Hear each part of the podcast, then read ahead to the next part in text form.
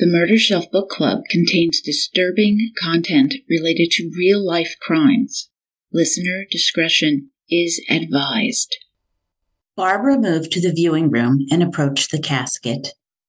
Jim Hansa had done his best, but Dennis was blond and fair skinned, so the mortician's work couldn't hide all the bruises.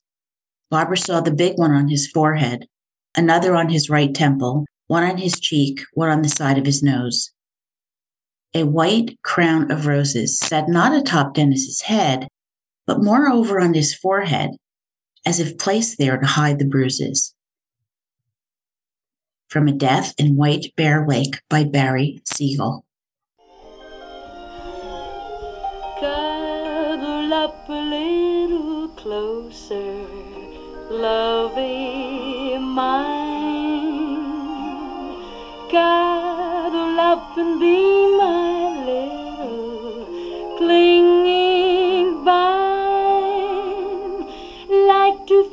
cheeks so rosy, like to make you comfy, cozy, cause I love from head to Welcome back. I'm your host, Jill, back with a new story for you.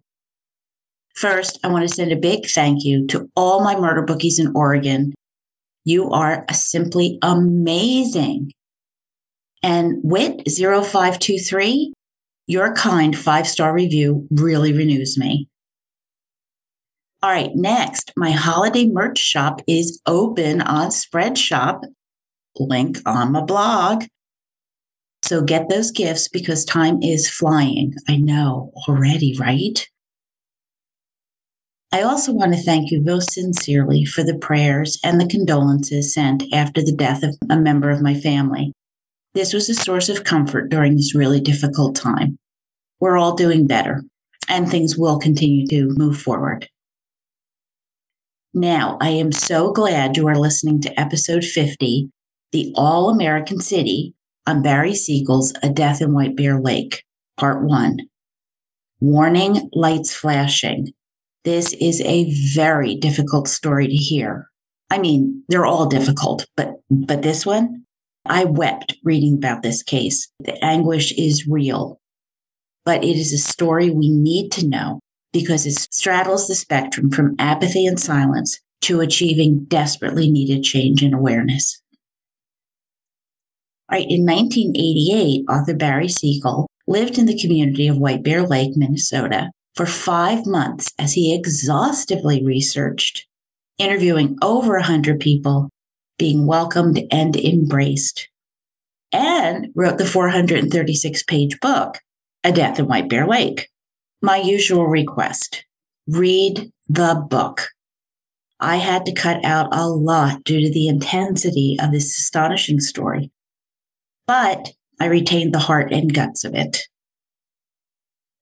Barry Siegel is a winner of a 2002 Pulitzer Prize for featured writing, a former national correspondent for the Los Angeles Times. He now directs the literary journalism program at the University of California, Irvine. Siegel wrote seven more books after White Bear Lake, earning him dozens of honors, among them two PEN Center West Literary Awards in Journalism, the Livingston Award, and the American Bar Association Silver Gavel Award. His latest book, Dreamers and Schemers, delves into the transformation of Los Angeles from a seedy pioneer town into a megapolis after pursuing and hosting the 1932 Olympics. I think it reminds me a little of The Devil in White City, but Dreamers and Schemers is on my to read list. All right, so this is book club and I like food. So, what deliciousness am I bringing to you today? Very popular in Minnesota, where much of our story takes place, and in the South, is glorified rice. I went through a dozen recipes, and the time it takes to prepare varies from 40 minutes to 15. Now, without sacrificing flavor, I went with the 15 minute version because, as you know, life can be complicated. You can cook the rice in advance, then mix the ingredients together heavy cream, sugar, or stevia, whatever you prefer, vanilla, maraschino cherries, pineapple, marshmallows, and refrigerate until you are ready to eat. Now, this is a sweet, creamy dessert, and one I decided to pair with Irene Pavia Q Reserva Curicó Valley Chardonnay 2021 from Naked Wines. This Chardonnay is a Chilean wine made from the Senna grape.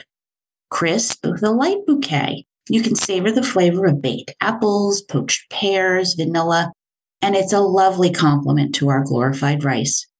And with this description, this is one of the best deals out there. A bottle costs $10.99 for this amazing quality. So swirl and sip. The recipe and information about the wine are on my blog at www.murdershelfbookclub.com. Bon appetit, murder bookies. Our story begins in 1986, White Bear Lake, Minnesota, a second ring suburb of St. Paul. It had a Wendy's, a Dairy Queen, Polar Chevrolet, a Jiffy Print, a Two Guys from Italy restaurant, one liquor store, a dozen small shops offering everything from live bait to video rentals. Who remembers Friday night at Blockbuster renting the latest? Be kind and rewind. Other quaint stores bore the names of the Country Goose, the Sleepy Shop, all laid out along a sparkling clear lake encompassing 2,500 acres. Summer cottages had been converted to serve four seasons, while others expanded into princely, picturesque homes. The White Bear Police Station, with 28 officers, was nestled between the businesses and residential areas. And September 18, 1986, a woman, Jerry Sherwood, and her two children, Dennis and Misty McIntyre, arrived at the station, being met there by Lieutenant Buzz Harvey and Detective Ron Meehan, veterans who joined the force back in 1960. Jerry, age 42, was tall with a substantial blonde updo and had questions. Jerry wanted justice, plain and simple. Barry Siegel writes, quote, when she was 17 and living in a juvenile home, she gave birth to a boy, Dennis, who was quickly taken from her and adopted by a family named Jurgens, Lois and Harold, who lived in White Bear Lake. Two husbands and four children later, Sherwood had gone searching for her firstborn, only to learn he had died years before in 1965 at age three from a yellowing newspaper notice of his death that she'd found during her search. She learned that the boy's body bore multiple injuries and bruises. From the death certificate, she'd learned the coroner had never ruled whether the death was an accident, homicide, or the result of natural causes. They just buried the body, and that was all. Her voice was harsh and forceful. Quote, they beat my baby. They beat my baby to death. She sobbed, angry, doubting she'd get any satisfaction from the police department that failed her son. End quote. Jerry's story was tough and all too familiar. Her mother took off when she was three years old, resulting in her being shuttled from relative to foster care growing up. At 17, she'd had Dennis and was forced to give him up. Now, Jerry went on to marry his father and having four additional children together. They divorced, leaving Jerry to raise them as best she could, sometimes managing an apartment building, sometimes drawing welfare, and sometimes dancing at the local club, a Larry's. Now she'd been told that they would take her baby boy to, quote, people who could give him all that I couldn't. Well, they were right. I could never have given him death. My four children have had it rough, but they're still alive, end quote. Lieutenant Buzz Harvey felt under siege as if he'd killed Dennis himself.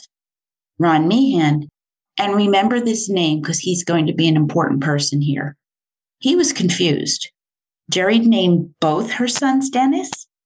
Uh, yes, she had.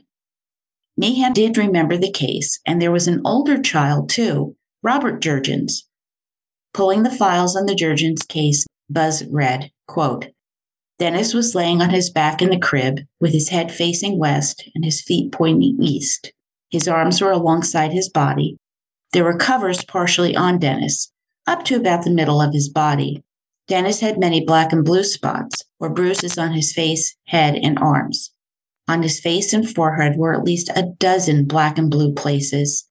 Some were very large, and others small. His nose was almost blood red and peeling. End quote. Sobbing, Jerry, Misty, and Dennis were angry and upset and promised to call regularly for updates. Ron Meehan was one of those guys who would have been a criminal if he hadn't become a cop, the brawler type. Back 20 years ago, White Bear Lake officers Sergeant Pete Karlchuk and Detective Bob Vanderwist handled the case. They were friends of Ron's, bonding over rum and cokes, raising kids, and fishing. Ron decided to speak with the Chief of Criminal Division, Jim Conan.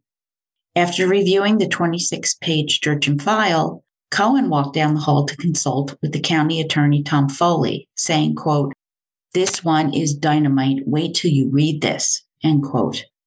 The bureaucracy was gearing up. After two weeks of silence, Jerry Sherwood showed up at the coroner's asking to see a copy of her son's autopsy, only to be told she needed a court order as she did not have legal custody of Dennis when he died. But something irked the assistant county coroner, Jim Essling. He retrieved a copy from the archives to see it for himself.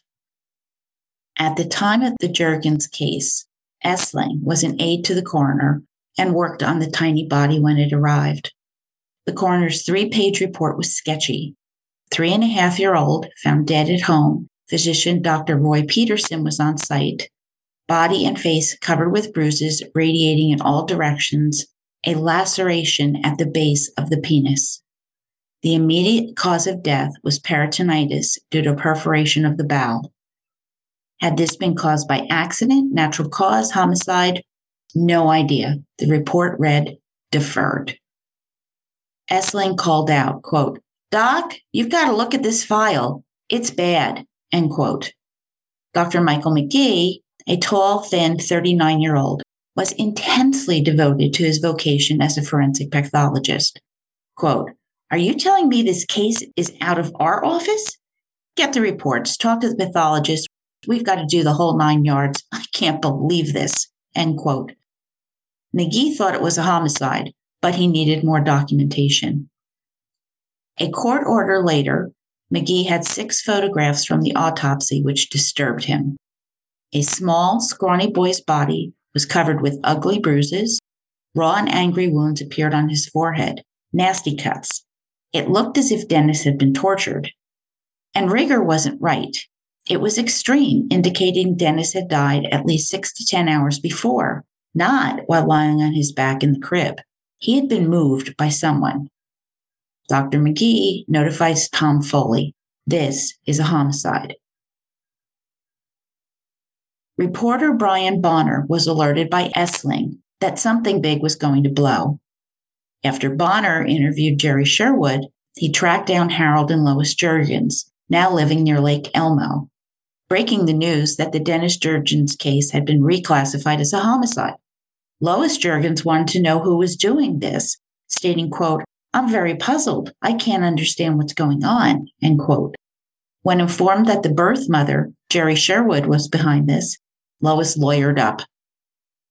Bonner's article appeared in the St. Paul Pioneer Press Dispatch on October 12, 1986, including a quote from Dr. McGee, it took me about a minute and a half to rule on this case. It isn't some medical mystery. On reading this, Pam Dawkins, who was Lois Jurgens' niece, marched to the phone and called her sister Carlene, telling her, quote, I think they got her, end quote. And Carlene immediately knew who her was.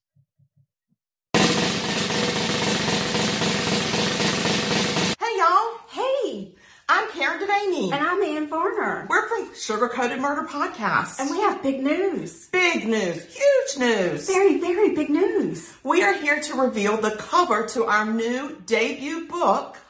Click, click, click. Yeah, that's the title. Click, click, click.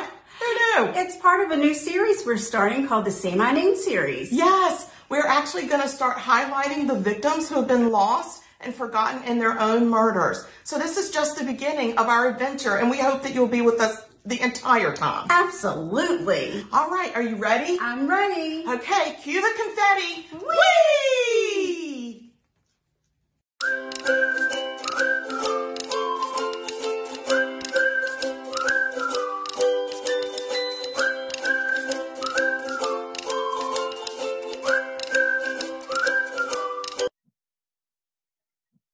Driving to work the next morning, Marion Dina Nord broke into a cold sweat hearing about the Jurgens case. She always knew the authorities would reopen it. Other members of the community across the region had similar reactions as people pondered once again what could or should they have done then. So, who were Dennis Jurgens' adopted parents, Lois and Harold Jurgens? Lois Zerwack Jurgens was part of the huge Zerwack family and knew everyone in the area. Lois was the fourth child of John and Lois Zerwack. The family was terribly poor during the Great Depression, given John's aversion to work. Reminiscing, the Zerwacks were described as both carefree, fun loving, wild, and no good and often on welfare. As a girl, Lois was shy and withdrawn and half starved, as her father's rages could be heard across the street. Longing for escape, Lois quit school in eighth grade. A beautiful girl at a town dance, Lois caught the eye of a local band leader, 19 year old Harold Jurgens. The background information on Harold is far thinner than that of Lois. He is the guy that his high school classmates couldn't remember. An only child, Harold's dad was a radio repairman. So think cell phone technician. His mom was an office worker.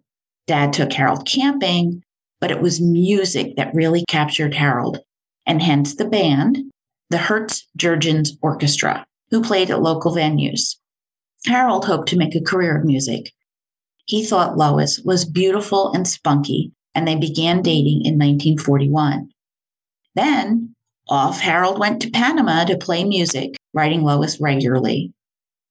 Eventually, Harold made a decision that playing music in Panama was not compatible with being married, and he wanted to be married. So, January 31st, 1944, Harold and Lois married, running off as their parents didn't approve. Lois was Catholic, Harold Lutheran. With World War II going on, Harold did a brief stint in the Naval Air Corps and then took a job as an electrician, qualifying as a union journeyman in 1952. Young couple, ready to tackle the world. They thought they were all set, but it was not perfect. After eight years of marriage, there was no baby. And there were also Lois's health complaints fatigue, constipation, insomnia, pains, aches. In 1951, she was seen at the Mayo Clinic without the discovery of any physiological ailment. Psychiatrist Dr. Norman P. Goldstein's summary report on Lois reveals a lot. Her father was an alcoholic, abusive, in a small, crowded home where Lois could hear her parents having sex. She resented being taken out of school in the eighth grade to help out at home.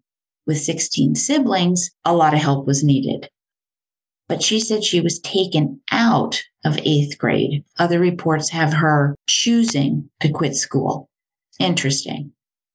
Her health was fairly good until she began battling with her critical mother in law, who blamed the infertility on Lois. Harold had been dominated by his mother, but Lois had, quote, broken him out of that, end quote. Lois absolutely believed that her mother in law had tried to gas her to death once. A little paranoia in there, maybe? Lois didn't really enjoy intercourse, and she really wanted to be more religious, in addition to the many fears and compulsions that she experienced fear of death, cancer, going crazy, the dark. A rigid personality, Lois was upset by, well, everything. Quote, I'm just exhausted all the time, even if I rest. I used to be a bundle of energy. I used to love going out dancing. Now I care for nothing. I want children. I want them so badly. I just want to stay home and raise children. I want to give them clothes and education and the home I never had. End quote. Dr. Goldstein's diagnosis, quote, a long-standing psychoneurosis beginning back in childhood as evidenced by bedwetting until age 13. It is fortunate that this woman has not been able to carry through pregnancy at this time, as a child will only compound and complicate her emotional disturbance. She would be a poor candidate for adopting a child at this time. They cannot afford psychiatric care, which she desperately needs. Without it, she may go into a paranoid schizophrenia. End quote. Right, this is a pretty severe assessment of Lois. We've got obsessive compulsive disorder, neurosis, which is a mental disorder involving stress, depression, anxiety, obsessive behaviors, and hypochondria, which is anxiety caused by worrying about one's health, which we see she's got a lot of health complaints with no physical origin. And possible was the most serious of mental illness, schizophrenia, a long term mental disorder involving a breakdown in the relationship between thought, emotion, and behavior, leading to flawed perception, inappropriate actions and feelings, withdrawal from reality and personal relationships into fantasy, delusion, a sense of mental fragmentation. So Lois should clearly not parent. Now, Lois did try to get help in spite the financial limitations. From 1953 to 1955, she saw a psychiatrist and had electroshock treatments for depression. In June 1955, the Jurgens filed to adopt with the Bureau of Catholic Charities in St. Paul, who did get a copy of Dr. Goldstein's Mayo Clinic assessment of Lois.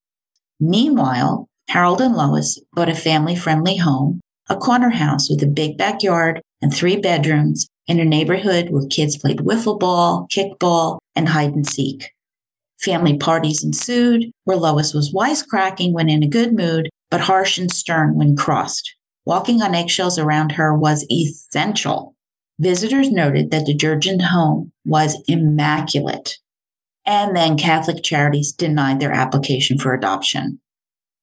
So they then tried the Ramsey County Welfare Department, but faced resistance when Lois was judged to be too rigid. When the county did finally offer them a child, they turned it down. He was too old and appeared to be handicapped. While waiting for their adoption application to be processed, the Jurgens became aware of a pregnant waitress working at a local coffee shop who intended to give up her baby. As private adoptions in Minnesota were legal, Harold's attorney greased the process, and June 22, 1960, a baby boy was born and four days later arrived home with his new elated parents, Harold and Lois Jurgens. In spite some denials and resistance from the authorities, they had a son they named Robert. Robert was a sickly baby, quiet and relatively inactive. By now, Harold had converted to Catholicism and at 18 months old, Robert was making the sign of the cross. Yet their family still felt incomplete. And with Harold now 40 and Lois 37, they were approaching the cutoff age for adoptive parents. So they filed to adopt another baby right after Christmas 1961. March 1st, 1962, caseworker Jeraine Reckdahl arrived at the Jurgens' home noting it was lovely with a piano and fiddle in the living room. At 20 months old, Robert seemed happy, a well disciplined child, going off to play with his toys when asked to do so. To the 27 year old social worker, Harold was nervous, chatty, and eager to please, while Lois seemed to think that Jeraine's presence was some imposition. Jeraine was aware of the negative reports in the Jurgens file. Defensive at first, the Jurgens began to relax, with Lois insisting they were happy, loved Robert. They were great parents, with her rigid perfectionism obvious. Jeraine Reckdahl tried to be fair. They had a stable home, churchgoers of the same faith, and so eager in spite of lukewarm reports. Jeraine vowed to move more slowly, however. In subsequent visits, the subject of Lois's mental health came up, with Lois explaining that Harold's sterility had been the cause. Once Robert came into their lives, it all resolved. She was so happy and so much better. Now, Jeraine wasn't a psychologist, but didn't think it quite worked that way. Yet Lois was more relaxed, chatting happily about growing up and playing in the woods, going on hay rides and picnics, but also bore the heavy responsibility of chores and her father's use of spanking for discipline little different from what we've been hearing. When pressed on whether her childhood home was neat and clean or not, given there had been some mixed reports on this, Lois bristled sharply. In a monotone, she insisted it was neat and clean, and she'd raised her younger siblings, even sacrificing school to do so. Her anger was suppressed, but clear. Geraint also interviewed a neighbor and the parish priest, who all had good things to say about the couple. But Father Reiser also told Geraint that Lois's childhood home was a shambles, another contradiction. So, defending Lois, Father Reiser explained to Geraint that Lois was loyal to the Zerwecks and built them up. He supported Lois and Harold's bid for another child. In the end, Geraint saw Lois in a positive light, and when she gave the good news to Lois and Harold, they smiled from ear to ear. Then Lois went over their list of requirements Caucasian, medium intelligence, healthy, sex was irrelevant, young as possible, and Catholic. On December 6, 1961, an 8.5 pound baby boy was born at St. Michael's Hospital to Jerry Ann Puckett, age 17, Protestant and unmarried to the father, Dennis McIntyre, age 19, a construction worker and Catholic. As Jerry was planning to take instruction in the Roman Catholic faith, her newborn son, Dennis, was baptized. A juvenile, Jerry had been living in the Sauk Centre Reform School in Scott County after her rebellious attitude got her into trouble. When Jerry wanted to keep Dennis, the Scotts County authorities did not believe that she would prove to be an adequate mother given her rootless existence, and the father had already terminated his parental rights. Dennis was taken to a foster home to be cared for by Mr. and Mrs. William Martins. With great reluctance, Jerry signed the adoption papers. Scott County records Dennis as, quote, solidly built with blue eyes and blonde hair. His foster mother, Mrs. Martins, beams when she talks about him, calling him a real nice baby and a clown, for he always laughs at himself and other people when they are around. He's extremely strong, already able to turn himself over, and he has no teeth yet, but they are coming. He's drooling. He naps in both the forenoon and afternoon and eats well. End quote. She would say that Dennis was a good little boy, alert, active, that he was on the go and needed to be watched because he could get into things. Now, being listed Catholic was somewhat unusual because most Catholic adoptions were done through the Bureau of Catholic Charities, my sister's adoption was processed through them. Official notification went out that a Catholic family had been matched to a little Catholic boy, Dennis Puckett. The social worker wrote, quote, Although we have some reservations as to the suitability of this home for Dennis, we are referring it to you for your consideration as it is the only Catholic home available at this time. End quote. Geraint Reckdahl met with Scott County Welfare Director Dwight Dixon and his team to assess this adoption. Geraint was concerned that the almost a year old Dennis wasn't the young child Lois insisted that she wanted. Everyone else thought this was unimportant. While flipping through the file, Geraint was the one who noticed that Dennis' mother, Jerry, had changed her mind about converting to Catholicism. If she had kept Dennis, he'd have been raised Protestant. Now, at this time, clearly, cross religion adoptions were not done. And the other administrators poo pooed this as just a mistake in the report, nothing to worry about. At the meeting with Geraint, Lois said she was disappointed in the boy's age, but wanted to hear more. Learning that Dennis was active and curious child, Lois commented, quote, he doesn't sound very well behaved. Robert was leaving things alone at age one, end quote. Did Dennis look like Robert? Could they be brothers? This brought another round of disappointment, as Dennis was stockier than Robert, although they did have the same basic coloring. After more talk, Harold and Lois decided they'd like to see Dennis. But if they rejected him, would they get a chance at another child? Did they have to accept Dennis or get no child at all?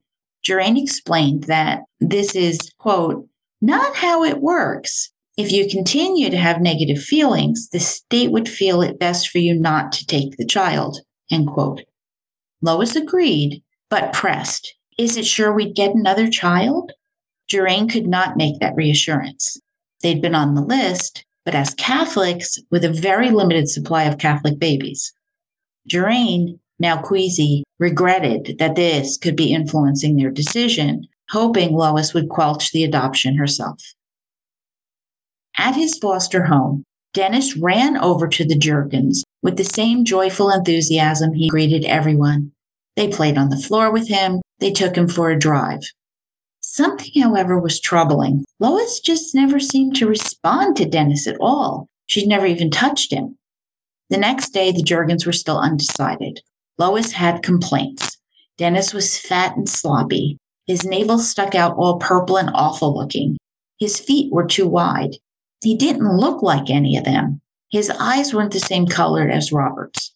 Dennis's wild aggressiveness might overwhelm Robert too. But Lois didn't want to be too fussy. Okay, this is her not being fussy.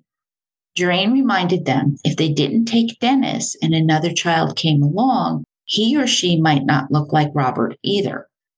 Concern rose about Dennis's innate personality as a more active child, and Lois said, quote, children can be trained to behave themselves, end quote. Jeraine suggested that if there were so many negative feelings, it might be better to turn him down and get back on the register. Lois said they'd let her know. December 3rd, Harold called Jeraine. He was ready to come get his boy. Shocked, Jeraine had been certain that they were going to reject him.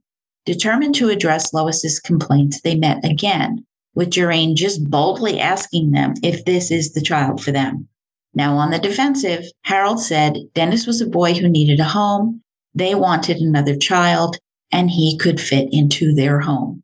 Lois seemed even more conflicted, however, since she knew they didn't place babies with people over 40. Quote, if we don't take Dennis, we'll probably never get another one. End quote.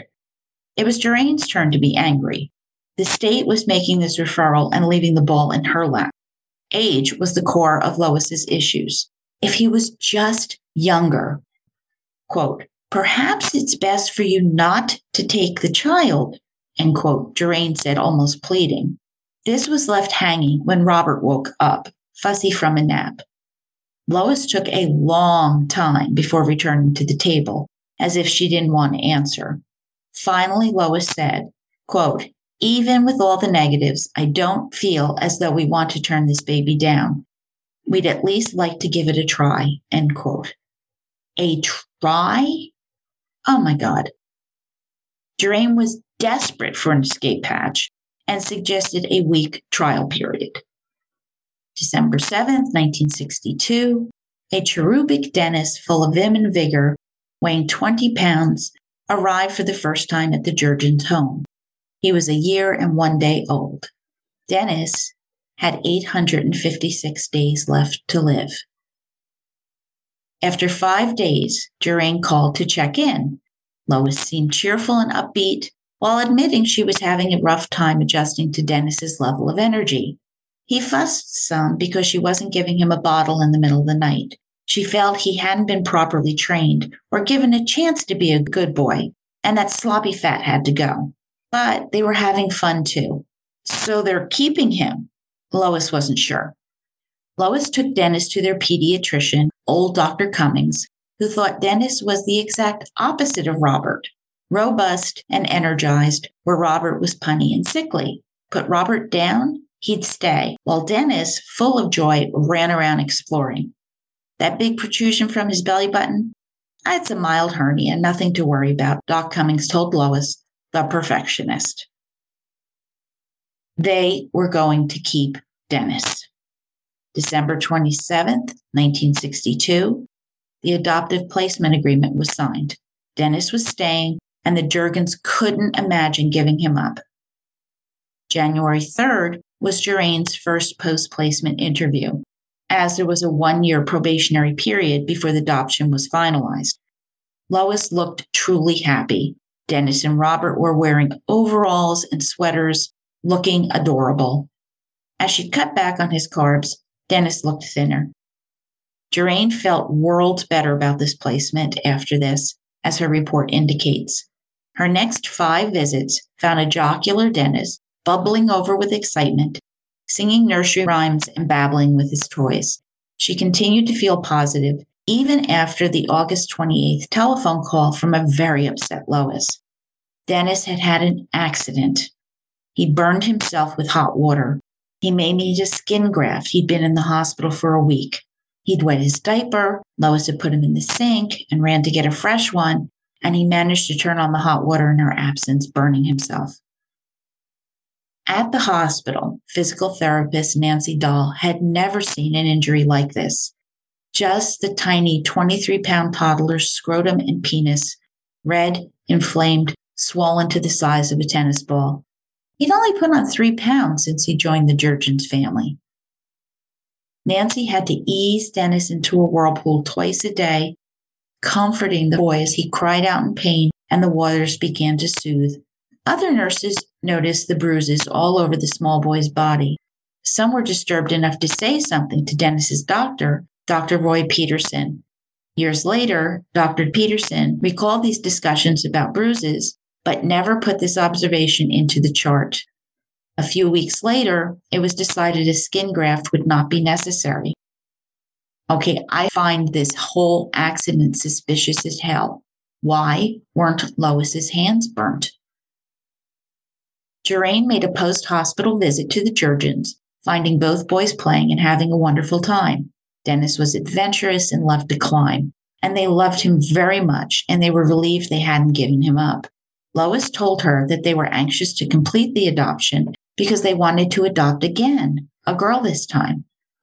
February 11th, 1964, the adoption was finalized, and Dennis Puckett, now Dennis Jurgens, was residing with his parents and brother in White Bear Lake. 1964 White Bear Lake was an idyllic place to raise a family. With its population of 18,000, the town was enjoying a refurbishment of their downtown area as new rustic Klondike retail structures were built, giving the town a homey feeling. The desperately needed sewers and storm drain system was built, and the new $2.5 million high school opened and the, the ribbon cutting ceremony for the new municipal center came not long afterward. The town recreation committee expanded, offering young families everything from Little League baseball to trampoline, drawing, skiing, horsemanship. A new theater opened in a remodeled church, producing six plays that year. White Bear Lake was a thriving, adorable community and one of 22 finalists for the 1964 all American Cities contest.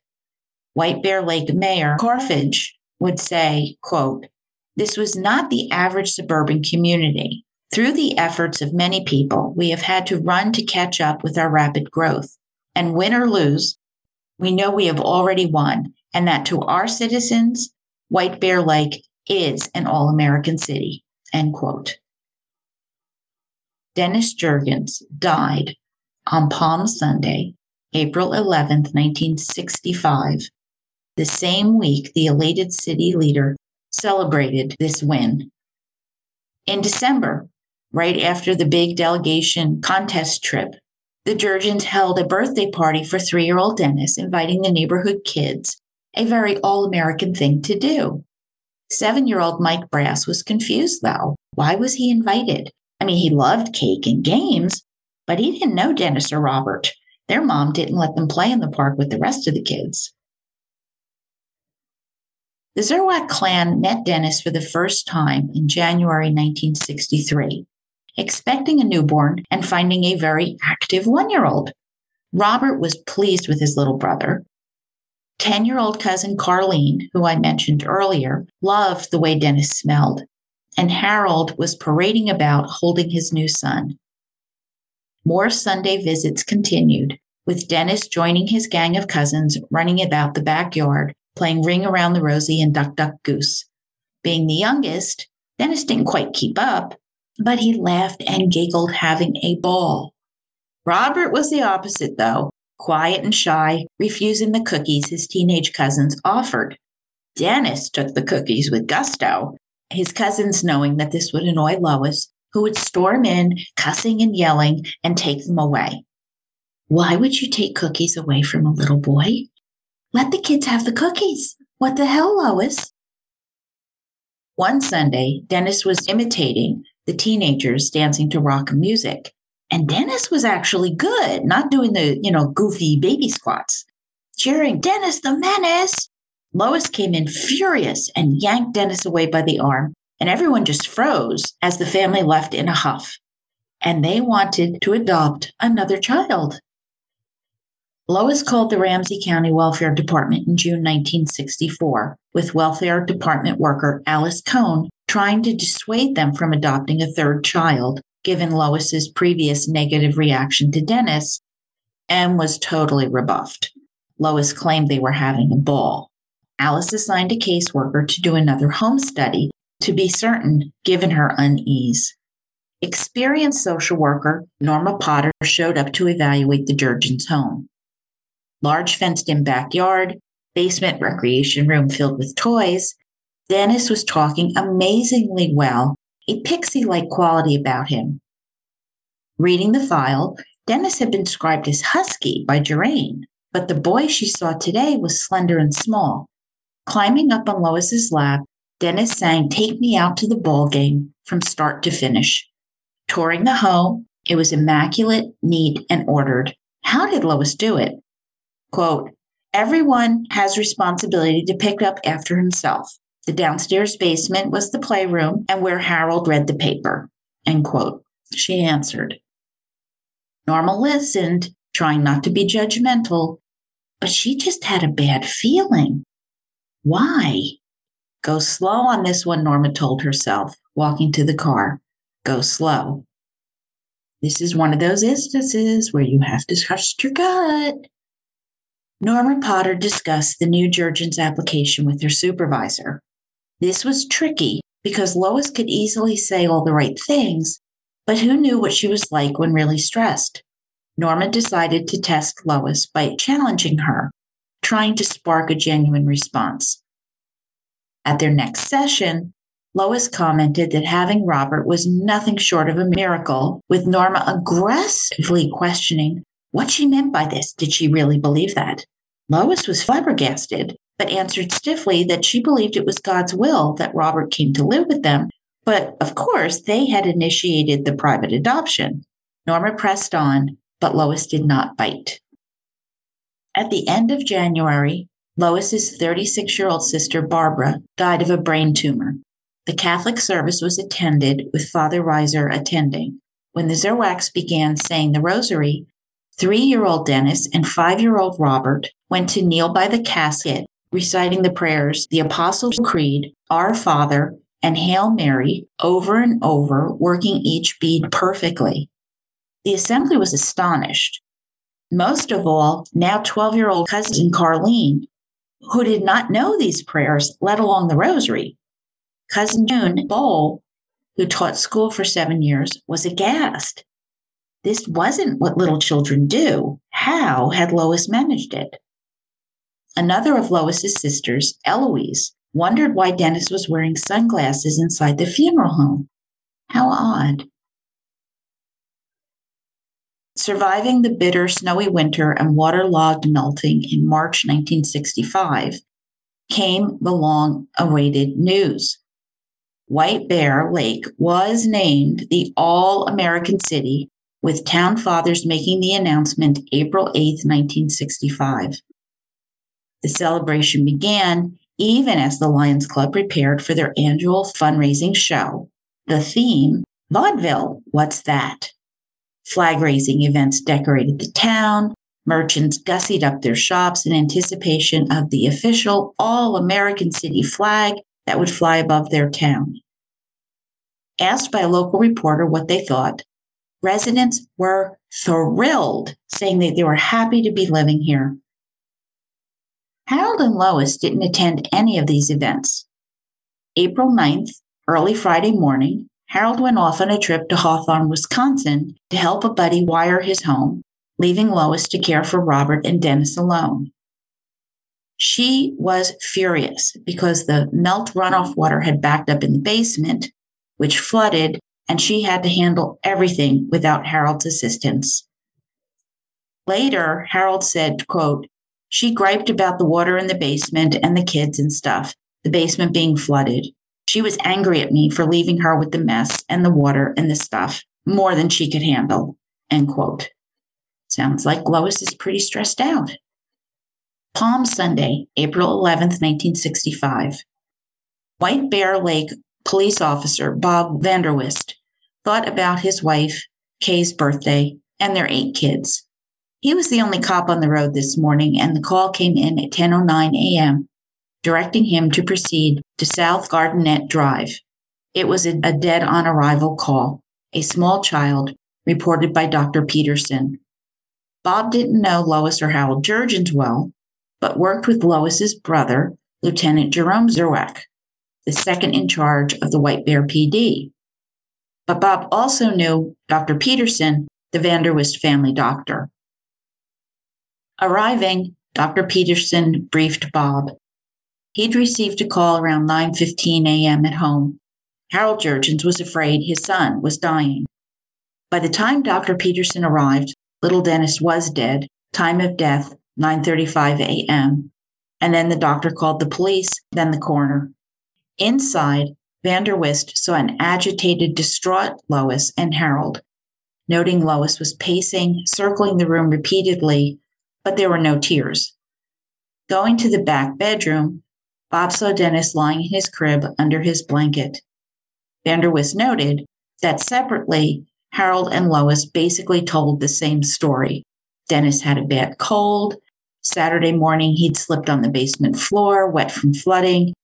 He struck his forehead on the tile.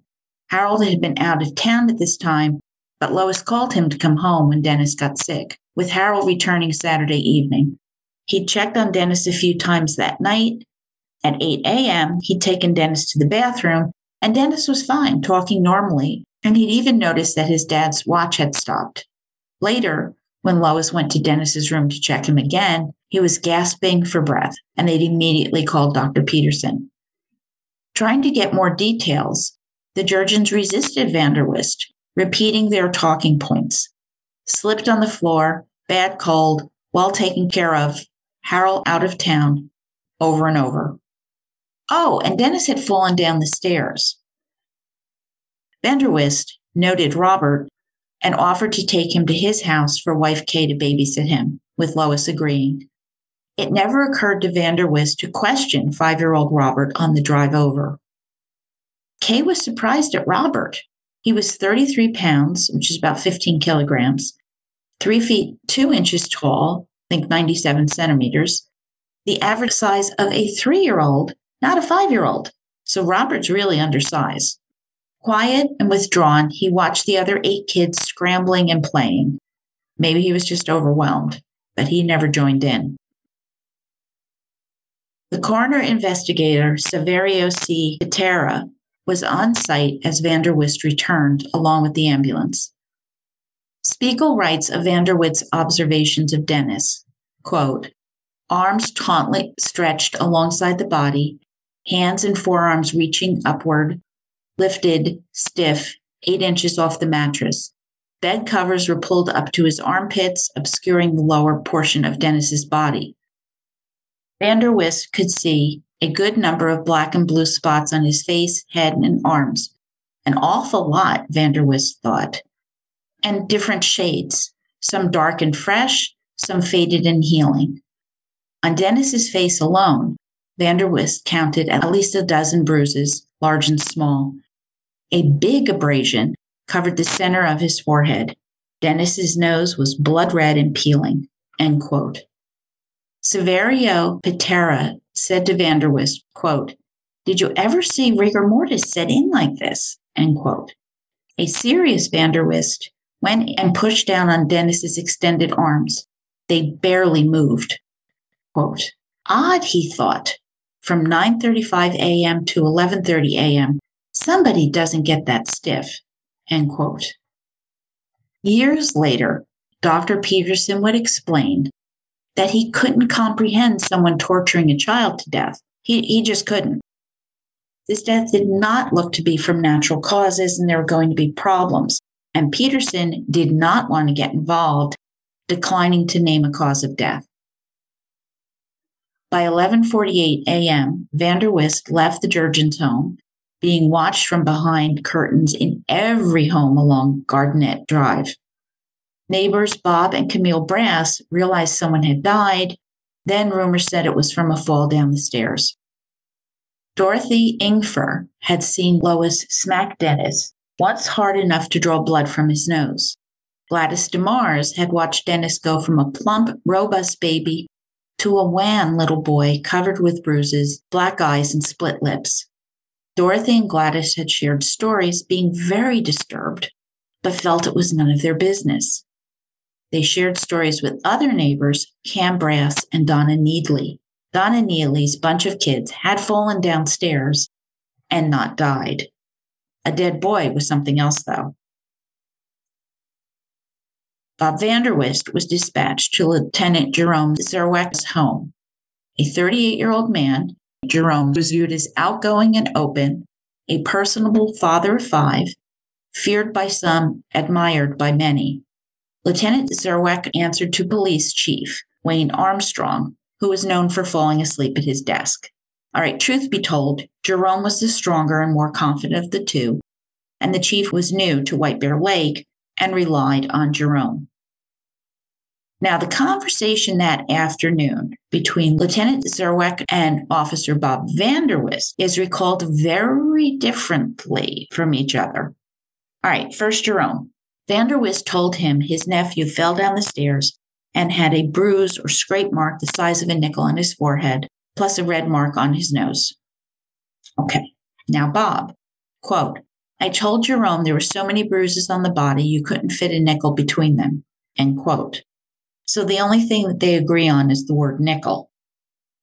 Now note, from this point forward, over the years, Jerome Zerweck's memory of events, differing from others' versions, would occur over and over and over again. What is the common denominator here? Hmm? At the coroner's office in downtown St. Paul, Saverio Patera took photos, realizing that Dennis's arms and facial bruises continued virtually all over his body. Quote, those bruises cannot be natural, and I've never seen rigor sit in so quickly, end quote. Patera told the coroner's chief investigator, Tom Flattery. Flattery called the Ramsey County coroner, Dr. Tom Votel. Siegel writes, quote, Another dead kid, the coroner thought when he showed up soon after. Fourth one like this in the past year. Just in recent weeks, there'd been a 10 month old with a ruptured liver and a three year old with a skull fracture. End quote. Votel and Flattery both felt uneasy examining the body. Dr. Robert Woodburn began the autopsy counting between 50 and 100 bruises, the exact number being hard to determine because of the overlap. They covered legs, arms, hands, front and back of the head, shoulder, buttocks, small of the back, middle of the back, back of the legs, plus one described as a quote, ulcerous lesion at the base of the penis and dark bruise on the tip, end quote. One who saw the base wound thought it was a rip not a cut. All right, murder bookies, my heart is breaking for this poor child.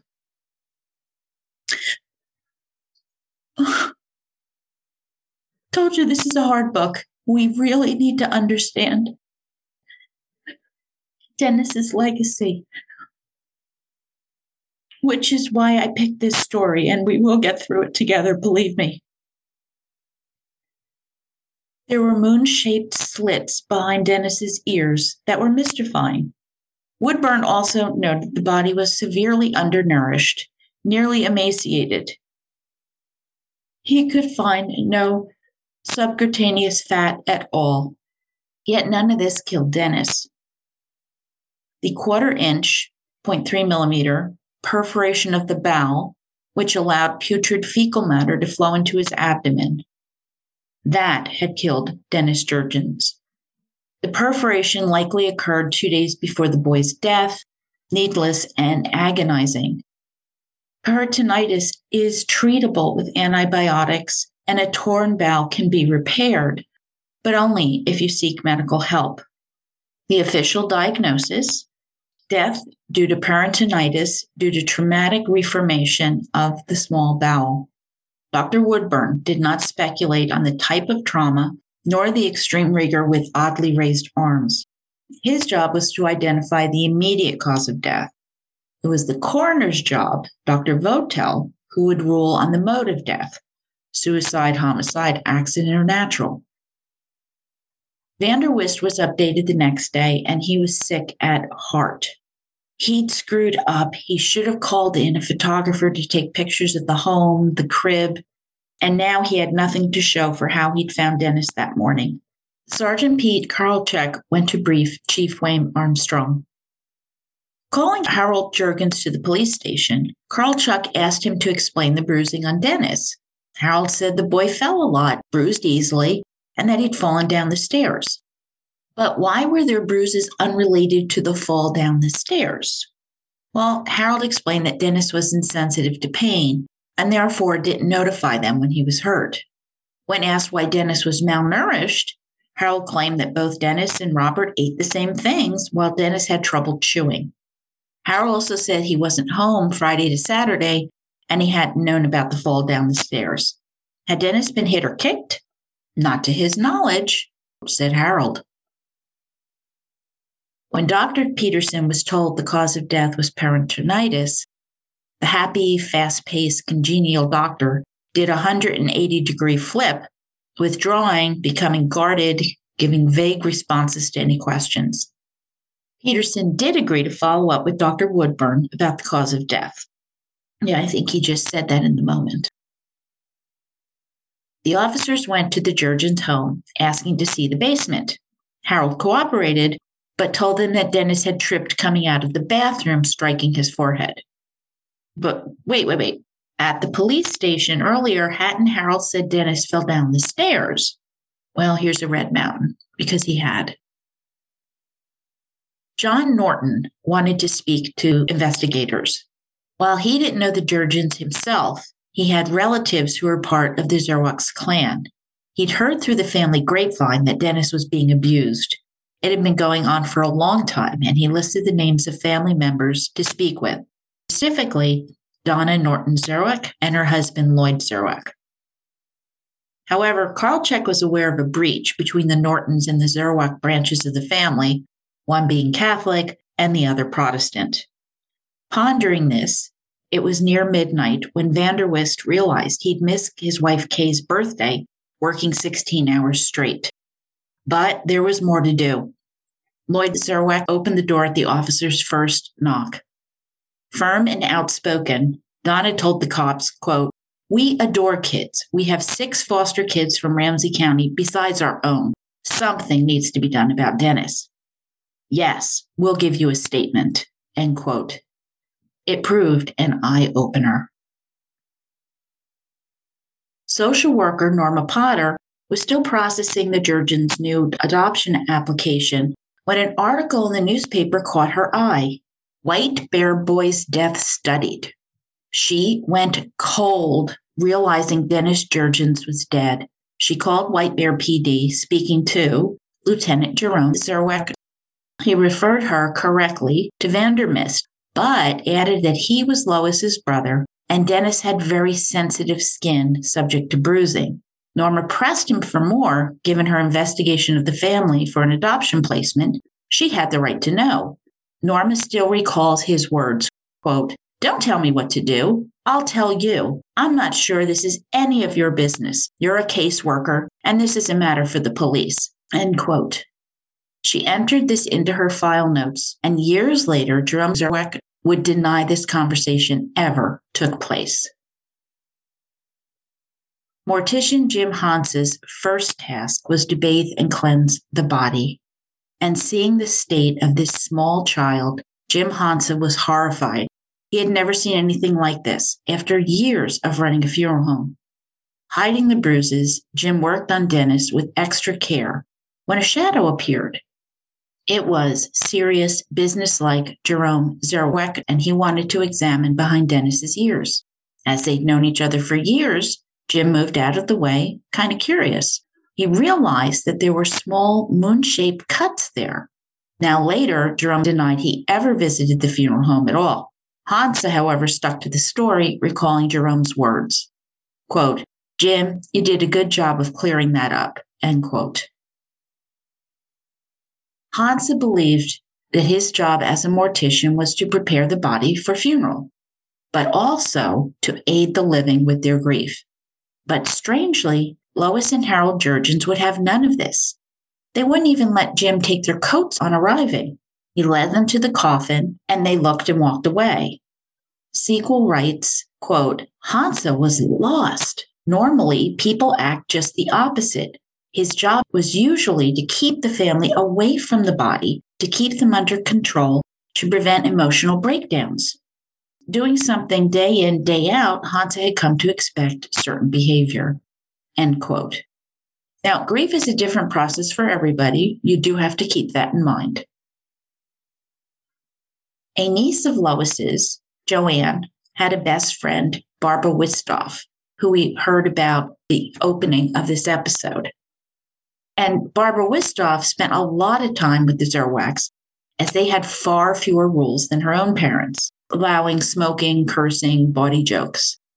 Barbara observed Lois encouraging Dennis to walk, with her raising him to his feet and Dennis collapsing to sitting again and repeating this over and over again, with eventually Lois yanking Dennis up by the arms and Dennis stubbornly resisting.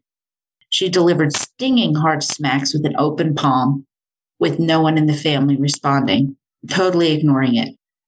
Aghast, Barbara just didn't get Lois. She seemed to hate the kid. Quote, he was stupid, ugly, fat, clumsy. She tore that guy down all the time. End quote. Barbara would go home and talk to her mother about Lois's treatment of Dennis. Dennis was with the Jurgens about six months when Barbara saw Dennis sitting in a high chair, hands bound by dish towels. Lois was holding his mouth open with one hand, shoveling in potatoes in the other as Dennis spit it out. Lois would push it back in again and again. Finally, Dennis gagged and vomited, and Lois just kept spooning it into his mouth, vomit and all, with Dennis screaming, all of this being ignored by aunts, uncles, cousins, nieces, nephews. Barbara realized the family only spoke of what Lois did to Dennis when Lois wasn't around. In hot August 1963, Joanne, her mom Eloise, Lois's sister, and Barbara were camping at Gunflint Trail in northern Minnesota. Lois and the boys joined them about halfway through. One morning, Lois decided that it was time for Dennis's bowel movement. Taking a potty from her trunk, she put it into an insufferably hot tent, where crying, yelling, and the sounds of smacking commenced. After 10 minutes, Barbara and Joanne went for a hike to get away from it. And when they returned, the Jurgens had packed up and left. Back home, Barbara was unable to sleep after witnessing this and Barb's mom advised her to call the welfare department. Barbara did, explaining what she had seen, deeply fearful of Jurgens' retribution, but nothing happened. After the camping trip, Barbara wasn't at the Zerwack home as much, as she was growing up and had other interests. Right before his third birthday, Barbara did see Dennis, no longer the chunky, exuberant baby boy. He was terribly thin covered with bruises and strangely listless. The sparkle was gone, and six months later he was dead. Arriving at Lake Mortuary, Barbara saw the family, tons of cousins milling about, whispering, quote, She killed him. Lois killed him. End quote. Their stories were flying that Lois made Dennis recite the rosary, and every time he messed up, she'd get angry, beating him, making him kneel on a broomstick, and she put a clothespin on his penis to keep him from wetting his diaper. And Harold wasn't home that day. An autopsy had been done, and there was an investigation, so many bruises, and so the stories went on and on. Barbara expected grief and crying, and I'm paraphrasing now, but instead she saw excitement, everyone buzzing. Lois looked, quote, like a regal ice cube, end quote. Now, Jim Hansa had done the best he could, but the bruises on Dennis were still visible, and others noticed them too. Lois's sister Bev counted six.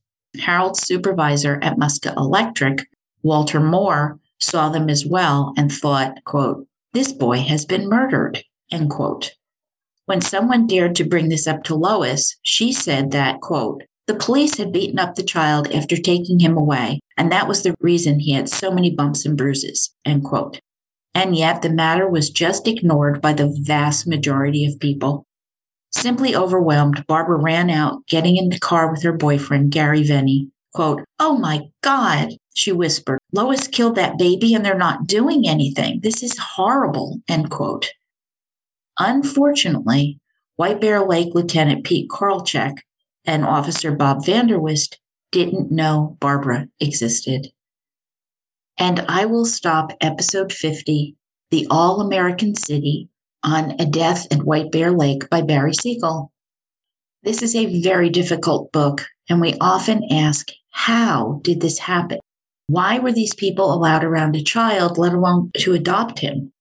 It's my hope that these questions will be answered, however unsatisfactorily. And there's more, so much more. As Dennis died, a change was beginning that would change the law dramatically forever and for the good. And in episode 51, The Revolution, we see this investigation into Dennis Jurgen's death intensify. Hard questions are asked and answered. And my next book choice is The Midnight Assassin Panic, Scandal, and the Hunt for America's First Serial Killer by Skip Hollandsworth. Set in the late 1800s, Austin, Texas was shifting from an isolated Western outpost into a thriving metropolis. But starting in December 1884, Austin was terrorized by someone far more diabolical than London's infamous Jack the Ripper. For almost one full year, the Midnight Assassin struck on moonlit nights using axes, knives, and long steel rods to rip apart women from every race and class in the 19th century, the concept of serial killer was unthinkable. But this is serial murder, with the killer becoming more brazen and the citizens' panic reaching a fevered pitch. Utterly terrifying. Read along with me, or I am happy to tell you the story with my analysis. And I can't believe it, but the holidays are upon us. So hit that merch store on Spreadshop, complete with the Murder Shelf Book Club holiday logos. Watch for discount codes too. And please leave a five star review if you are so moved. And just remember, you are so appreciated. Thank you for listening, Murder Bookies. Happy reading. Source material, snack and drink information, plus show notes are found on my blog. Written and produced by Jill, all rights reserved. Music by Carl Hosanna and lyrics by Otto Harbach.